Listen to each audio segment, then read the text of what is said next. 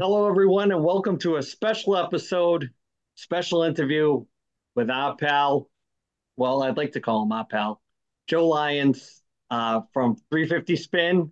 And uh, we got a lot to talk about, talk about hopefully a lot of branding, a lot of advertising, and a lot of things that maybe could benefit us, probably a lot of people that watch maybe benefit you. So uh, we'll start off by uh, letting Joe take the floor and tell everybody uh, all about his stuff. Awesome. Well, well, well. Thank you guys. I appreciate it.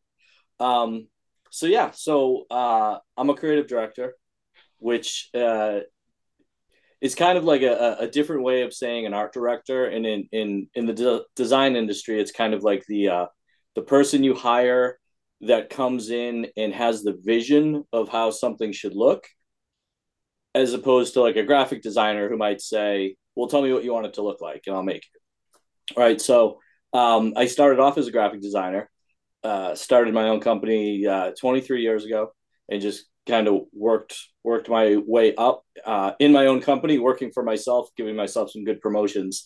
So now I'm a creative director, um, and and absolutely love what I do. Uh, the company is Spin 350, yeah, re- reverse, but uh, Spin 350 Creative.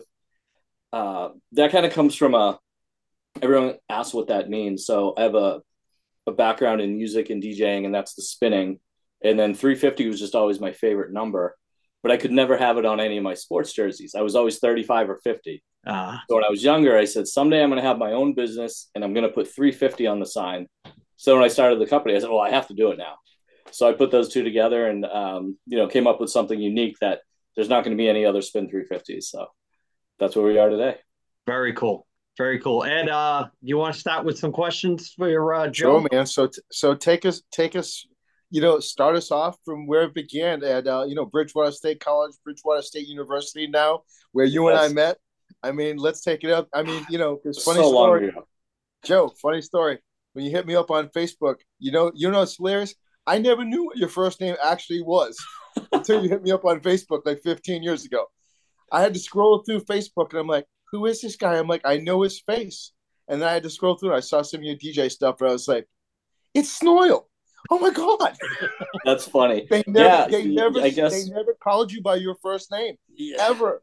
And I knew you for three years. I never knew what your first name was. That's so funny because because you're not the first person to say that. I'm like, well, that's kind of funny. I mean, a lot of people have nicknames, and I I never realized that um you know, I, I, guess I went by the nickname, which which you're saying is Snoyl, which is lions backwards. Yeah. So S N O Y L. But yeah, so um, God, I mean, man, go dive deep. Man, we have a long time, so talk about yourself. Yeah. Man.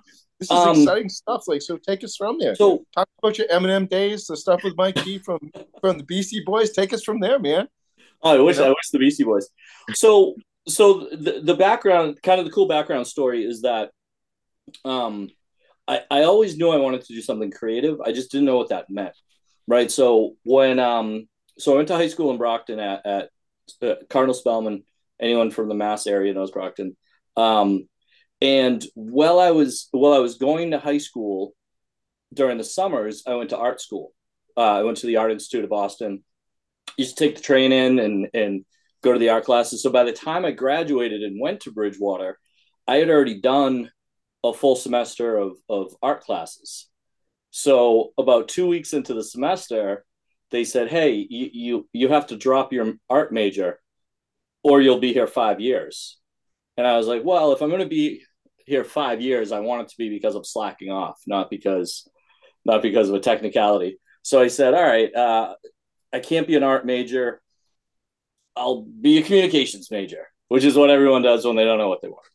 So I became the communications major, which ended up being great because um, I had developed this this interest in music, and well, I always had the interest in music, but I developed an interest in in DJing and being able to mix one song to the next song and being able to take the vocals out of a song and put them over a different song. It just I, it really interested me. So uh, I showed up at Bridgewater with with my two turntables and, and a um, microphone and a microphone. I had this ridiculous, like, I built this thing on wheels that it, it looked like if you ever go to like a wedding and the DJ has like a setup that like pops open. I had built one of those, which was very um, large and bulky, but it was on wheels. And I remember wheeling this thing into the dorm room, and my uh, my roommate freshman year was like, "What? What is what is going on here?" Um, and that's kind of that's what I did. I just I, I played with my music all day, uh, kind of taught myself how to DJ. Some kind of dumb luck, just by chance, I ended up at the college radio station. Um, went up there with a buddy who had an internship, and the person whose show it was never showed up. So I said, "Oh, I know how to use this equipment." So I said, "Let's do the show." And the um, station manager called me the next day, and I'm like, "Uh oh, I'm in trouble. I was, you know, I shouldn't have been touching anything." And he said, "He said, hey, do you want a show?" And I said, "Okay." And I think my first radio show was like a, a midnight to two a.m. on a Sunday. It was something silly, but that kind of got my foot in the door because it, it was being able to express my um, artistic side through music. Right. So I really loved, I really loved doing that. Um, I was the only only person at Bridgewater who had a, a show for four years. I eventually became the music director, uh, and that's when stuff got real fun. Because as a music director, um, you start getting invited to shows, and they're sending backstage passes, and you're getting invited to sit in on studio sessions. Um, that's how that's all the the whole Eminem thing happened.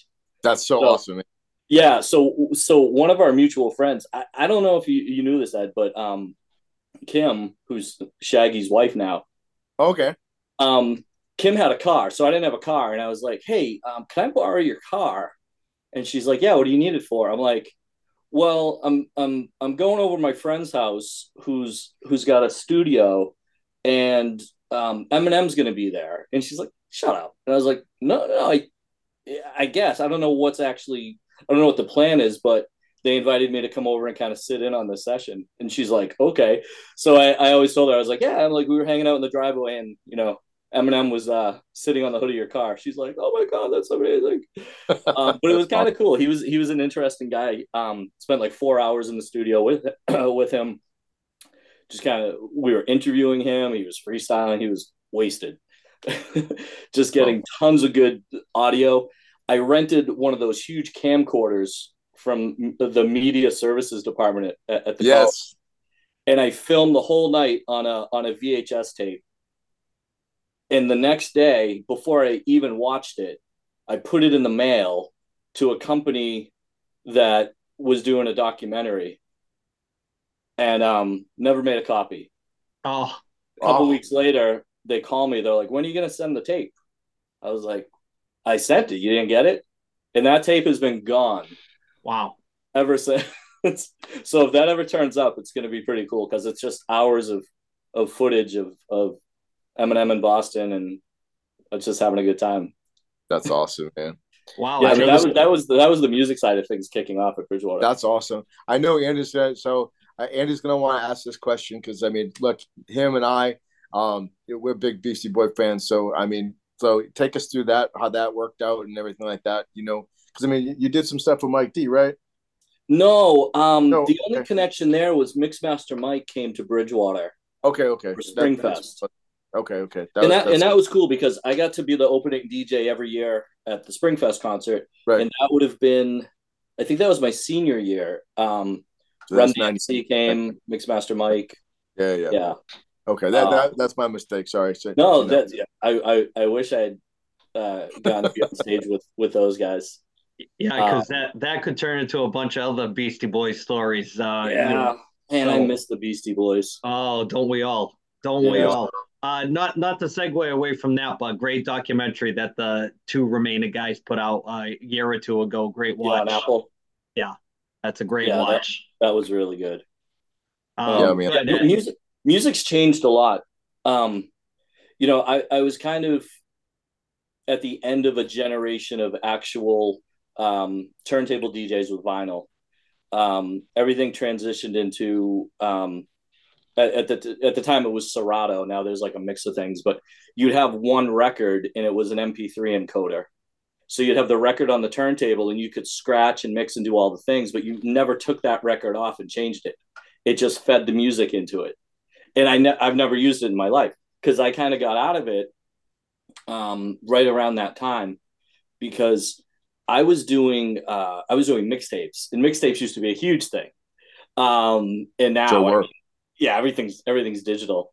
But I actually had like a I had a distribution deal with a record label, and my mixtapes were like all over the world. It was cool because I was, you know, I was doing this while I was in college, so it was great to to have that income and and be able to, um, you know, see my stuff in, in places. But then then everything started getting weird with piracy and and copyrights, and then everything switched like the whole Napster. Um, and I kind of stepped back and was like, well, what am I doing? Am I, uh, you know, I'm doing all this this fun stuff with with music, but I was already kind of getting burned out because by the time I was a senior, I was DJing every Thursday, Friday, Saturday night, and um, even after I graduated, I still DJed for a couple years. And I think all it took was a few nights where I was DJing in Bridgewater at the old Bogarts. And then I'd get in my car. Bogarts, I drive, I drive to Saugus and I DJ uh, after hours from like 1 a.m. to 4 a.m. And I'm like, this is this is too much. Um, because I'm like, am I gonna be doing this when I'm 40? It's probably not. So um, that's when I decided to kind of phase out the music and get back into design, which is, right. you know, where my where my real training was. Um, so I said, I, you know, I'm gonna I'm gonna see what I can do. I went back to school to to kind of get the graphic design, web design certificate. Um, right out of college, I started working for an architect. My my godfather got me the job. I worked in the mailroom making copies, and I was back in school, right? I was taking these classes and I and I set up an appointment with the CEO and I said, "Hey, you guys don't have a graphic designer. You should hire me." And he was like, "What? Who who are you?" He's like, "Go get my mail." Um, but but he gave me a chance. He said, "You know what?" He said, "Yeah." He said, "Let's let's let's create a position." And this was in um this was in the summer of 2001. And most of the clients that this company had were in the Middle East. So 9/11 happens. They it's just the economy tanked. These guys had to like you know start letting everyone go. Of course, I was the first to go. So I only had a, a, a real job at the real world for like two months. Um, you know, so now I'm thrown out in, into this industry of of designers and marketing people, and I, I've never really done marketing, but you know, marketing people were were trying to get all the graphic design jobs because they needed to get back to work. So I'm this guy with no experience in an economy where the bulk of the people that got laid off were were in, they were writers, they were designers, they were all the people related to marketing, right? Because yeah. when the economy tanks, people invest in sales. They don't worry about the marketing stuff or the design stuff. They just use what they have, and they say we, we just gotta you know move the dial here, and we'll worry about design later. So I didn't know what to do. Um, I, I went to some staffing agencies. I was figuring out what I needed to do. And they said, We've got a client in Cambridge that needs help with an email campaign. I had never done an email campaign. I was like, Perfect, I can do that. So I, I took the train out to Alewife, which is the last stop on the red line. And I go in and uh, I sit down with these guys, and he's like, We're trying to send this email to everyone on this list but we don't want everyone on the list to see the other emails.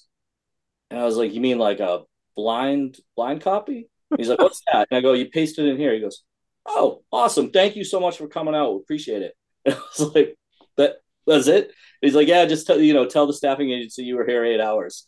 And I was like, all right, well, you want me to do anything else while I'm here? And he said, any chance you know how to do graphic design? I said, as a matter of fact, I do. And he said, well, our graphic designer that we've always used just moved to England because her husband took a job over there as a teacher for six months. So we were trying to figure out what we're going to do. He said, you want to come back tomorrow? I said, sure. Came back the next day, the next day. And this was, um, this was WR Grace, which is, uh, you know, the same company that, that had all the issues and, and they did the movie about it with John Travolta, but this was their, their construction division. Um, so I was doing ads for construction products. Can you can you do packaging? Sure. Can you design logos? Sure. They ended up keeping me so busy that they said to me, they said, we can't hire you because of the headcount. We're going to pay you uh, you know, through the staffing agency, um, as long as we can. And I said, well, how much do you pay in the staffing agency? Because I'm only making 16 bucks an hour. They said, we're paying them 30. I was like, all right, well, why don't you just pay me 25? so I got a great raise. They got rid of the staffing agency. And then they were my first client and they kept me so busy that I eventually um, hired two designers under me. And they said, you want to hire people, you project manage them. We'll give you all the work for the US, Asia, and South America. So I was cranking out hundreds and hundreds of projects for these guys. Um, and they kind of catapulted my, you know, me starting my own business. And that's how, that's how that started. When I when I I speak at schools a lot, and students say, you know, what what path did you go? And my path is so non traditional because I didn't I didn't get a d- degree in graphic design and then start working at an agency and then eventually start my own thing. Right, I had a communications degree I went and worked in a mailroom. Then I had a position created, and I got bounced into a temp job that turned into a consulting gig, which turned into me really just starting my own business. And it's it's such a non traditional path. But I think Joe, I think that that sounds like a lot of people though, because I mean, if you remember me back from college, I mean, I was a phys ed major, right? Yeah. All of a sudden, you know, I did I did an internship at the VA, and then all of a sudden, there I was. I was working for the largest beer, wine, and liquor wholesaler in New England, and all of a sudden, two years after that, it was like, yeah, you're you're pretty good at that. Um, why don't you come up be a uh, you know an account manager for the largest import in the country? And I did that for four years. So, awesome. you know, I I think it's one of those things where everybody kind of you know you're kind of like uh, you know that it's kind of like that the uh, the thing from Forrest Gump, you know, with the feather in the wind. You know, you just kind of sometimes you have to kind of go where the wind takes you. You know, and yeah. and I mean, I never thought in a million years I'd be living in the South doing what I do now. So, you know, it's, I think it's that, I mean, I, I think would you pass that message on to the young people? It's like, you know, look, you got to jump on opportunities that are given right. to you. You know, you figure out how to make it. And you yeah. worked at the VA. I thought you told me you worked with VD. no, I went to the VA. No, oh, okay. I, I think you got right. the. I think you got one of the letters confused, Andy. Oh, okay. All right. I'm slow. Yeah, so. you, you, know, maybe you got hit in the face with you know with uh, with one, one too many of the rubber bands from the golf balls. You know. I think so. I think so. yes. Uh, uh, so, Chris, um, any questions for uh, Joe about his uh, business or anything? Yeah, definitely. Hey, Joe, Chris, nice to meet you. Hey, great to meet you, Chris. Yeah, man, I'm uh, goon number four out of the five that are regularly on the podcast. So these guys brought me along. I love doing it. It's you know good times meeting people. It's it's good stuff. So uh, I was just curious. Obviously, you've done so much stuff between you know. Uh, Swayman, James White, Eminem, which we already mentioned. I know you've done a lot of work for like colleges, Northeastern University, Harvard um, the music video for uh, Jesus also uh, for a country songwriter. Uh, right. Yeah, I didn't work with Jesus, but the song yeah. is called Jesus. Yes, yes, yes. uh, what was your favorite thing that you've done like all time as far as like experience wise, and what what about it like really you know made you invest like everything you had into that pro- specific project? Yeah, it's it, it's tough to pick one. Um, I recently did some math and it came out to over 6,000 um, projects I've done over the years. Now, I don't mean full full scale. I mean like pieces of project, right? Like a logo, and then and then a website, and then a this. Um, there's so many, but I would say at the top of the list, um, you know, a couple that come to mind. You mentioned James White from the Patriots. Um, he took over. It's cool how things come full circle. So he took over the Mayo Bowl, which was uh, Jerod's like um, bowling fundraiser, which raised money for uh, pediatrics at um, Boston Medical Center. And when he took it over, they needed, um, you know, they needed the event branded, and they reached out to me. Um, and I, I almost messed it up because I remember I was I was at Subway getting an egg and cheese, and the phone rang, and I'm like, doing this and and and the girl saying something about it's you know it's a nonprofit event for you know James White like, James White and the Patriots? And she's like you know we're we're trying to find um you know somebody that can turn around the branding and you you were recommended. I said okay awesome. And then I said let me give you a call back. And I never got her name. And I realized it was like a no you know no number. Like a I was like, so I ended up figuring out and following up and being like, hey, um, yeah, I'm definitely interested in, and um, you know, this is a nonprofit project, so let me kick back, you know, um, half the budget and donate it, donate it back. And she was like, that's amazing.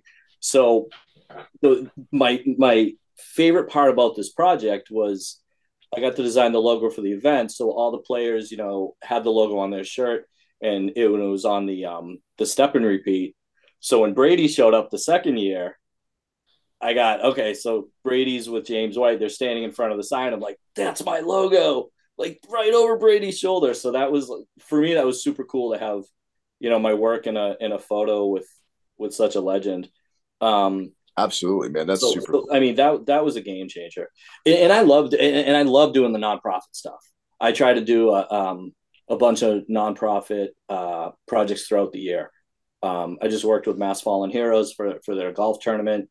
Uh, I've worked with you know Dana Farber as, as, as many as I can, as many as um, financially as possible, right? Because you got to pay the bills. Um, you got to eat, man, don't you? You got to eat. I have two little mouths. So. so sorry, that's the sales guy coming out to me, Joe. Yeah, yeah. you got to eat. You know that that that was probably my favorite. I think my second favorite was Bostonia Public House. Um, these guys were like, we want to build a restaurant that has a pre-prohibition Boston vibe, and I was like, all right, let's do this. So, you know, I did a super old school, you know, 1800s look and feel printed the menus on on old brown craft paper. Uh, their business cards, I, I made them were made out of wood. Um, you know, I did the bar taps, and that was a super cool. And and if you ever get to go to to that spot in Boston, it's super cool. Subway tile, big tall um, booths, and then just recently, uh, Bryan Cranston and, and Aaron. Uh, oh, from Breaking Bad. Yeah, they, they were there they were there like promoting their tequila. So i'm like those guys are in front of my logo. So it's i, I love that stuff to be to be able to see these people with my design work. Um so those are probably my two two favorites that i can think of. For for client projects right so what what i what i ended up doing um and, and sorry i feel like i'm just like no no no this is ahead. about you no it's this all is, about you this is, this is awesome. you all right, so, this has so something to do with us. We're just ad libbing to you, man. That's how we're doing. All right, yeah, because you, you guys are gonna have to cut me off at some point. Because I get I get so yeah. excited about about these things. What was it? We have a countdown for that, Joe. Don't worry about it. Oh, I'll, okay. I'll, get an alert when we're running late, but that, that's fine. But uh, not, um, well, pause, pause that right there because you know whether we make a connection or not, or you know Ed, we'll, we'll have to work on something. But we're on a shoestring budget here. I'd love to hire you right off the rip to do something for us, but we'll just to get a, a, extra amount of Zoom, I had to make a kitty for these guys just to kick in for us to get uh, extra time. So yeah. Well, uh, I'm glad you guys have the the paid version of Zoom because I don't. So this would be a 30 minute call. Um, well, well, we had we had an interview that got cut off at like 29 minutes and 59 seconds, yeah. Joe and it was kind of rude. The guy was awesome, and, and this guy Sean from Skate Weights, he was awesome. And all of a sudden, we are talking at the end, and all of a sudden, it was just like boom, gone. You know, and so well, uh, funny, like I, executive decision. You know? As as a small business, it's like you know where can I squeeze pennies, right? And I'm like, do I really need to pay for Zoom? So like whenever whenever I'm like you know emailing clients, I'm like, yeah, you know, just send over a Zoom link and I'll put it on the calendar. I'm like, hopefully they're not like, no, no, you send it, and then I'm like, no, no, you send it. um, no. but but so Chris, to to to answer your question, or I, I guess I did answer your question, but what I was going to say is, you know, when I started Spin 350, it became, you know, this is my studio. I, I have such a one of the hardest things I, that I've ever had is how do I explain what I do, right? Because I'm not a marketing guy. I'm a branding guy. I don't own an agency. I own a studio. I don't have a team. I do everything on my own. So it's it's kind of like a, a, hard sell sometimes because people are used to, um, yeah, we'll come in with your team and and you know we'll go over it. And I'm like, just me. Um, and then some people are like, oh, it's just you. But then they realize, oh, well, you're the one that did the uh, you know all the work we looked at. Okay, you know, and then it, it's they look at it different. But um, when I started Spin 350, I didn't know what it was going to be. I had mentioned when I was uh, consulting, I brought on a couple freelancers. W- when I had the opportunity to buy this studio and and stop working with that one client and say, I, I got to take this risk. Like I knew what it felt like to to be laid off and to kind of have everything pulled out from underneath you. I said, I can't have this one client. I've got to have another plan. So I said, I've got to open a studio. I've got to remove myself from Grace as grateful as I was for all the work, I said, I can't be there every day because it's preventing me from going out and meeting people and finding other clients. So I'm going to open a studio and I've got to raise my rate. So they could have very easily been like, it's not going to work out anymore. And then I really would have been screwed. But um, I felt like I had to hire those freelancers as full time employees. For some reason in my head, I was like, well, I've got a studio, I need employees what ended up happening is I no longer was a designer. I was a sales guy. And my job was every day to find enough work for my employees to do. And I was like, this sucks. This isn't what I wanted. I I I don't think I ever wanted to be running a business. I just wanted to work for myself. Um, so things kind of fell into place after a two year divorce and a lot of things that I was like, you know what, I got to let go of the people I have A couple of them left. I had to let go of a couple. I said I'm going to start over, just just me. Spin 350 is just me. I'm doubling my rates. I'm only taking on better clients where I can do less projects and make the same amount of income as if I did three times as many little projects. Again, another risk, but without taking that risk, you can't really get to that next level of of that sustainability because it's really hard to um, you know having a, a business like mine it's a hundred percent service based i'm not selling a product where i can just make more. So the commodity is my time right? So i've got to put value enough value on my time where if i'm working a full week i'm covering everything and being able to pay myself. So so that's kind of how spin 350 um, came to but but what i started to realize is as much as i need the spin 350 work sometimes my passions were in the other stuff the music the collaborations the um, you know like shooting that music video. And it's a different audience right? So what i did is i said i'm gonna i'm gonna start a separate brand called every day is a canvas. And the the reason I came up with that is because I wanted to kind of separate like Spin 350 Creative is my design studio. And it's this is where I work with Harvard and this is where I work with like Bristol Myers Squibb and, and MIT and all these like big brands. They don't necessarily want to see like pictures of me and Eminem giving the finger. right? It's like right. a totally and I don't want that either because I'm like, eh, how am I not you know, great need, branding, Joe. I need to separate, right? I need to, to have two brands. Right. So I was watching um, Craig Sager receive the um, the Jimmy V Award at the ESPYS. Um, one of the one of the best speeches I've ever seen in my life. And in that speech, he talks about, you know, at this point he was he didn't live much longer after that.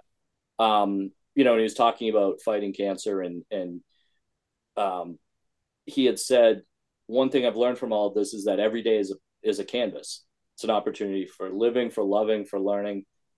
And I said, wow, I said, that's, that's kind of how I feel because whether or not you're an artist, you kind of have like every day you get to start over, right? Every day is a new day where you can, you know, clean slate, don't worry about what happened yesterday. You want to do something positive, do something positive. You want to get out there and try something new, try something new. So I was like, let me put this together as, kind of like a, a, a movement, I guess, in a way. So I started up every day as a canvas, and um, that's where all of these cool projects are coming from. You know, like the the, the projects I mentioned were were Spin 350 projects, but um, all the other stuff is is every day as a canvas. It's you know, like you mentioned, Swayman that was kind of a cool thing where um, I did a limited edition print um, for an event um, that was you know with the Bruins Foundation, and and the guy putting it together said, "Can you can you make ten of them and number them and and sign them, and then um, we're gonna sell them at the event, and then Sway will sign them." So like that was super cool, but that wasn't something where they like reached out to Spin 350 and said, "Hey, we have this this thing that we want to hire you for." That was more of me being like, "Let's do a cool collaboration," and they were like, "Right on." Right. So I love doing those projects because that's where the passion is. When you spend all day long doing these like corporate rebranding and and designing data sheets and it's it's very tedious. Um and it's you have to be on you know, like if if I always try to explain it as when you're a writer and you're just kind of staring at the blank screen, like how do I start this story? Um, the work I do, I'm on average around 20 to 25 projects at a time is is my sweet spot. So it's like, all right, I'm going to start this story. Okay, I'm going to start this story. Okay, I'm going to continue on this story. And I I bounce all over the place with all different projects. And and by like noon, I'm exhausted. And and as I'm getting older, I'm like, ah, I don't know how long I can do this because I'm kind of getting brain burnout. Hey, great ad, fe- great ad feature for Dunkin' Donuts for that spot right there. I quit drinking coffee. Oh, oh no! But okay. I, but you know what's funny is I drink twice as much tea. Okay. Hmm. So. Hey, quick follow up, Joe. Go go ahead, Chris. Sorry, just a quick follow up. I, I yeah. you touched real quick before about you know having a couple of mouths to feed. Obviously, clearly you're a busy man. You gotta you know go out there, be a go getter. Uh, do you find like that balance sometimes difficult, making sure you make room? Of course, you know my kid. I, I have an 11 year old. Most important thing in my life, obviously, you know my wife. Do you are you able to work out like a good balance where you're like happy with you know the attention you give to your kids and, and, and family and, and so on? Absolutely. Um, when my so so my my kids are, are five and seven. Um, when my seven year old was born, I said, "I'm going to be home every day at five. Um, I grew up, uh, had a great relationship with my dad, but I had a dad who was gone seven to seven, and he worked real hard for our family. He didn't retire till he was 78. Um, and I really missed out spending a lot of time with him. You know, we spent plenty of time together on the weekends, and you know, doing every time he did projects, we were, you know, listening to to the Pats on AM radio, uh, you know, working out in, in his workshop or whatever. It was great. Um, but I kind of made that commitment seven years ago, and I've stuck with it. Um, and and as a single dad, I mean, the time that I have with my kids is is the time I have with my kids.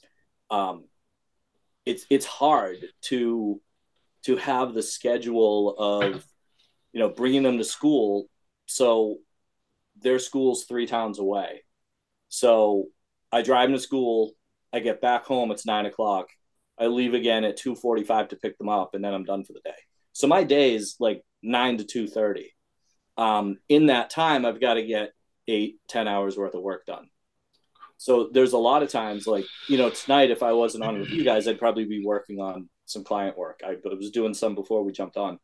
Um, and that's just, you know, me figuring out how to make it work because I've got a, I've got a commitment to my clients to get my projects done. But that kind of works its way back to me because I've got a commitment to my kids to make the money from the clients to give the kids what they need right? So it's like it, it's kind of like a weird um you know i'm not having a rough week and being like well it's all right. I'm when when i get paid friday we're gonna hit the grocery store. It's all right well if i don't get this shit done i'm not gonna get paid friday or whatever you know i don't have a routine paycheck.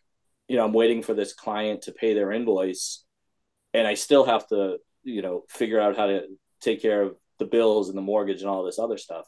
So it is stressful and, i think you have to really have the stomach to work for yourself. Um, i've definitely had many sleepless nights. I've definitely had many nights where i second guess whether or not i can do it because i don't think i have a business mind um, i'm also you know i'm kind of a uh, I'm a creative, right? So I'm introverted. I, I've forced myself to to get out of that out of necessity. But there's there's been plenty of people who who have worked for me as subcontractors or whatever that I would never put in front of a client because they couldn't have a conversation because they're just super creative, nerdy. Like let them just do their work and don't don't have them talk to anybody. Um, sometimes I wonder if that's more me, and then I have to jump on the phone or or or a Zoom, or not so much now, but you know, go into a boardroom with with all these people who are decision makers on this huge project, and I've got to sell them on it. All the while thinking to myself, if I don't get this project, am I going to be able to pay for my kids' soccer, or am I going to have to figure out like, you know? So it's it is stressful. Um, but, but, but Joe, I have a question. Doing what I like, that's the thing. But Joe, I'm a, I, but the thing about it is, is that to sell yourself and something that you're passionate about, it's that heart mind connection when you sell. I mean, right. that, so like if you're really passionate about yourself, I mean, it, it makes it really easy. If you really believe in your product, which funny story, when you're selling yourself and you're selling yourself, I mean, you have to believe in your product. I mean, that that's that's that's sales 101. So that I mean, that kind of correlates. And so, you know, coming from a sales guy to you, I mean, that that should kind of just say, man, it really shouldn't be that stressful because you're selling yourself, which it's easy because of the work that you do. You know, I don't, so think, the, I don't think the stress is selling myself. I think the stress okay. is, am I going to get the project? Got you. Yeah. Well, right. There's, there's always that. There's a lot of people that do what I do, um, and it's and it's getting harder every year with, um, you know, I've got to convince people to pay me a premium to design their logo, knowing that they can get their logo done for free from about 50 websites. Right. right. And it's like, yeah. um, I'm not too worried about AI.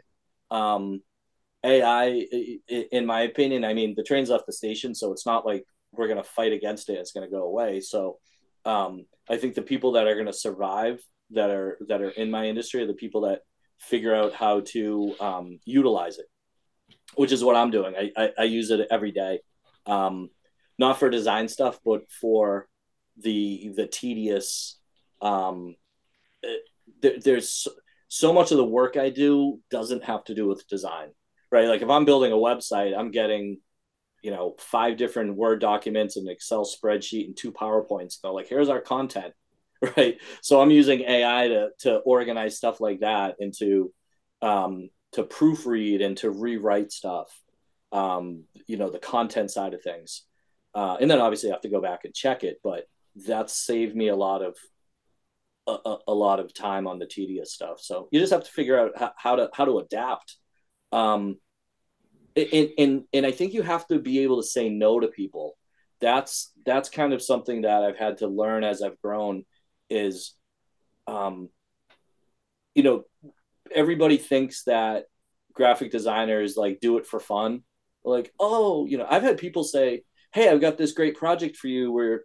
Um, you know, you can design a logo for us for free because it's it's going to look good in your portfolio. And I'm kind of like, trying not to be a jerk, but I'm like, I don't need help with my portfolio. Why aren't you taking serious what I do? Like, it, this is what I do for a living, and um, you know that's always a challenge because because everyone thinks they're a graphic designer, uh, and everyone thinks that that their input is good input.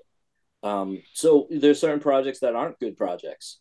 Um, I, I I say no to friends a lot of times. There are there are obviously I help people out when I can, but um, you know, working with friends and family sucks. So yeah, I, I agree.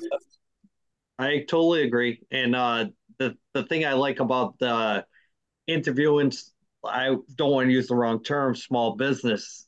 Uh, Not a small business. It's that kind of connection that you make as your journey through uh, uncharted waters. You learn things and you talk to people and you surround yourself with people that if you have a question about, hey, how'd you do it? I'm so enamored with the whole story of how somebody created a business, worked for themselves, got away from that middle class rat race that we all get caught up in because it's so easy just to get that paycheck every week and not to spin this away from uh, your story, Joe. But I started this podcast with the hope of turning it into something bigger because I saw so many podcasts that I listened to, and I said, "Wow, I can do better than that. I'm fun. I'm funny. I know funnier guys than these guys. I, I, I have better stories than these guys. Why don't we just get together once a week and start talking about what we like to talk about because we're not close anymore as far as seeing each other like we did when we were kids growing up. So let's stop like that and let's just make a half an hour every week and start talking and then it's built into something and then we go from there and now you know i'm looking to build it more as a hopefully business someday where maybe i'm generating an income monetize the website or the the, the youtube channel where i can give these guys something back and say not only thanks for your time but come along on the journey with me and let's meet cool people let's meet like-minded individuals. Doesn't have to be a celebrity every week or something like that. Let's meet people that think just like us. Let's go on other people's podcasts and make connections. And so I totally love, you know, your journey and your story. And and I'm a dad of these guys know I'm I'm up. I, I do everything pretty much with the podcast and I'm up to here. I, I mean, I went from Vermont last week to almost Connecticut in a weekend and still met these guys for an hour and and got it done. And so I know about the running around with a, you know, I have a, a 10 and a 12 year old, and they're both in, super involved with hockey, and I coach, and so I get I get the struggle. I, I get, and I'd love to be able to serve everybody. You know, help.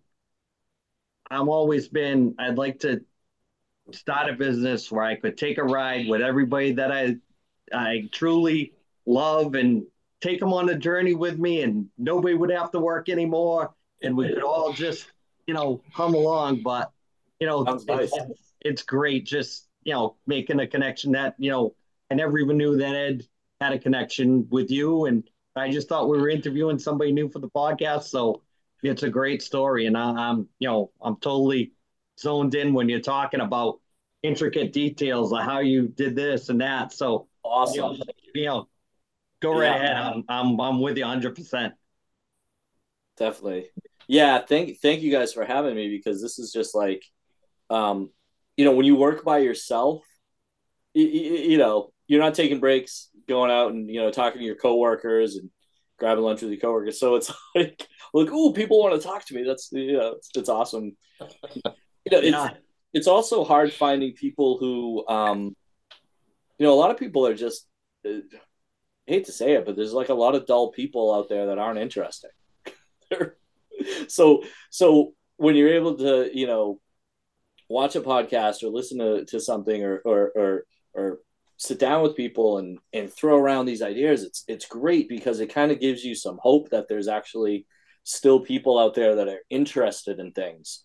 Yeah, I I see, you know, especially with little kids, and you get it. Like you see kind of like where things are going and you're like does anyone go outside anymore does no. anyone go places anymore it's just don't like, even get me started on that yeah Joe. we oh, you know man. we can talk about you know i can talk and chris can talk from a coach's perspective how kids have changed just with their attitude towards an adult i mean uh you, you got to be a gen x guy so that whole gen x mindset like you were talking about your dad um I spend a lot. You can ask Ed. I my my father was almost like everybody's second father or, or actual father. So, uh, you know, we had respect for everybody. I mean, if you were outside playing and you were in somebody else's yard, you had, or God forbid, you went into somebody else's house, which you were never invited into. That was like the every family's fort.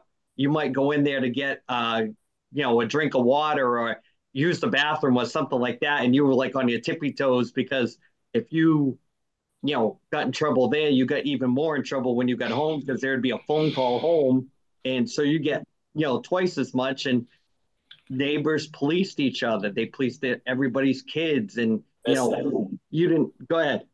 No, no, I'm just I'm I'm agreeing with you. Yeah, yeah. Uh, so yeah, uh, that that subject comes up all the time, like in my personal life, being a an older guy. I mean, I had my kids at 38 and 40.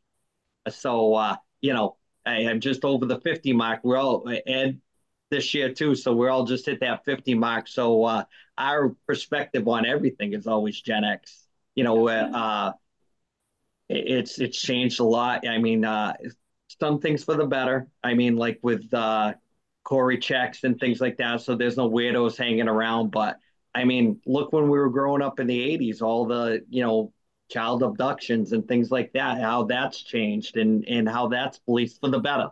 That's a that's a better thing.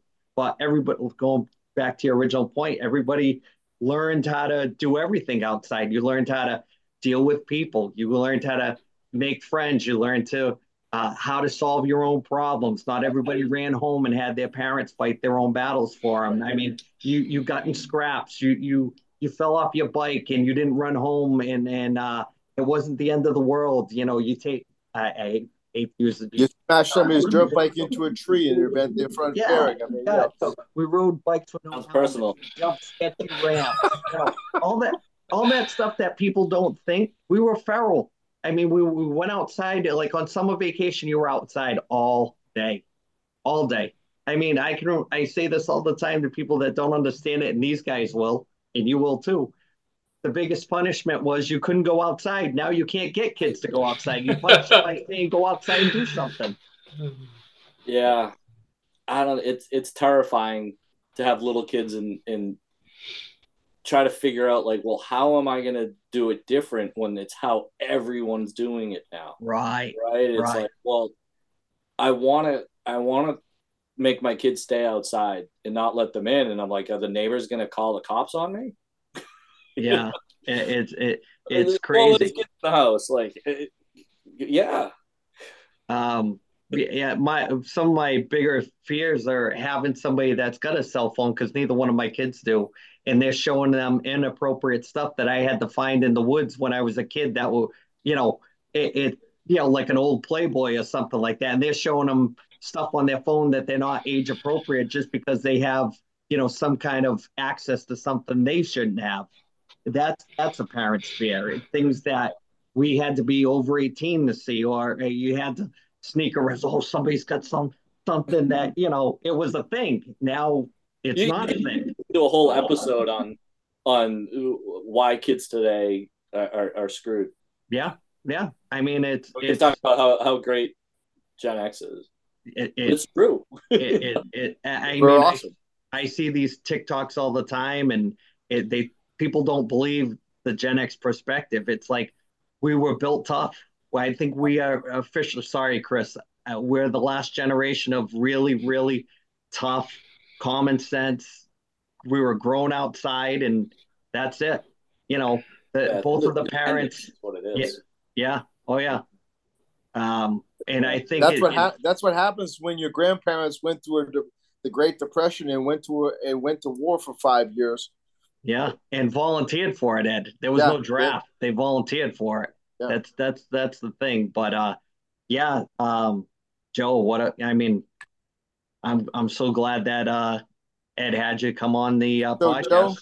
Now it's your time, man. You got a ninety second plug, man. It's your turn. Ty, Yeah. tell it contact information, like Okay. how to get in touch with you, like where like good projects coming up, stuff like that. All right. Let right. So, what before Joe takes us home, I just want to say that I hope that we can make a connection going, you know, forward. That we can, uh, you know, have Joe on from time to time, talk about stuff, talk about, you know, whether it's maybe Joe can make a podcast appearance and just shoot the shit with us, or we'll we'll work it out, Joe. I So.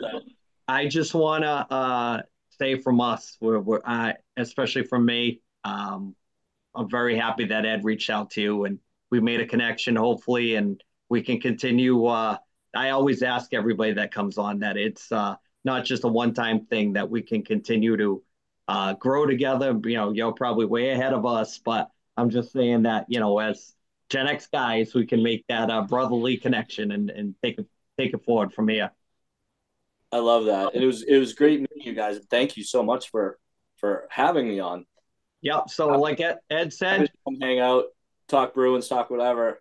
yeah. And Oh, I'm so glad yeah. that, we, that oh, this is after the Bruins game. So I didn't, oh, Joe, you see the logo in back of me? We're not talking Bruins. What? Oh, yeah.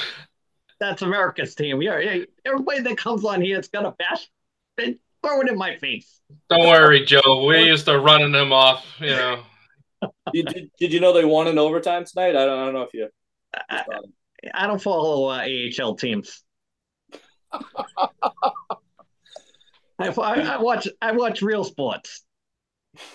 Love it. But it, anyways, not all kidding aside, uh, fantastic, Joe. We're gonna wrap it up. We're almost at eleven o'clock, so uh, let's bring us home with uh, everything that you do and where people can reach out and get in touch with you and what you got going on. So take it away, take us home. Awesome. Thanks again, guys. So I would say that um, the best place to see what I'm up to is going to be on Instagram, on Every Day as a Canvas. Um, that's where I'm I'm putting content the most. Um, if you're uh, interested in seeing what I'm doing, kind of on the corporate side with with my business clients, that's going to be spin350.com. Um, and it, as far as what I have going on right now, um, I just did a really cool uh, uh, can design for a pina colada drink with uh, Bruno Mars's um, uh, rum company. Sweet, the rum, really good.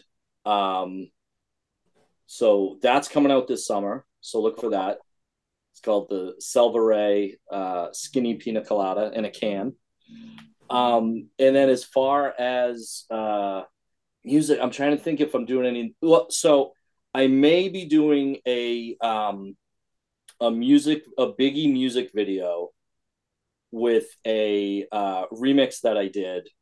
Um, that's kind of in the works right now, but it's it's halfway done, so that could be coming out soon as well. So a couple fun projects, but yeah, definitely. Uh, Every day is a canvas, uh, and everydayisAcanvas.com uh, is curated um, projects, kind of like my favorite projects and uh, projects that people have asked me to put out. So that's another place.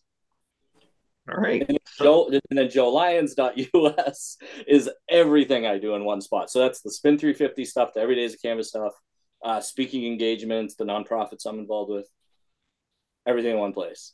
All right. Awesome. So, Ed, are you ready to uh, wrap this up? I'm just going to say, hey, this is a big Tony's goodbye. Thank you, Snoyl. Thank you, guys. I really appreciate it. Thanks. Just Joe, stay on when we kick off, man. When we when we sign off, okay? You got it. Thanks, Joe. All right.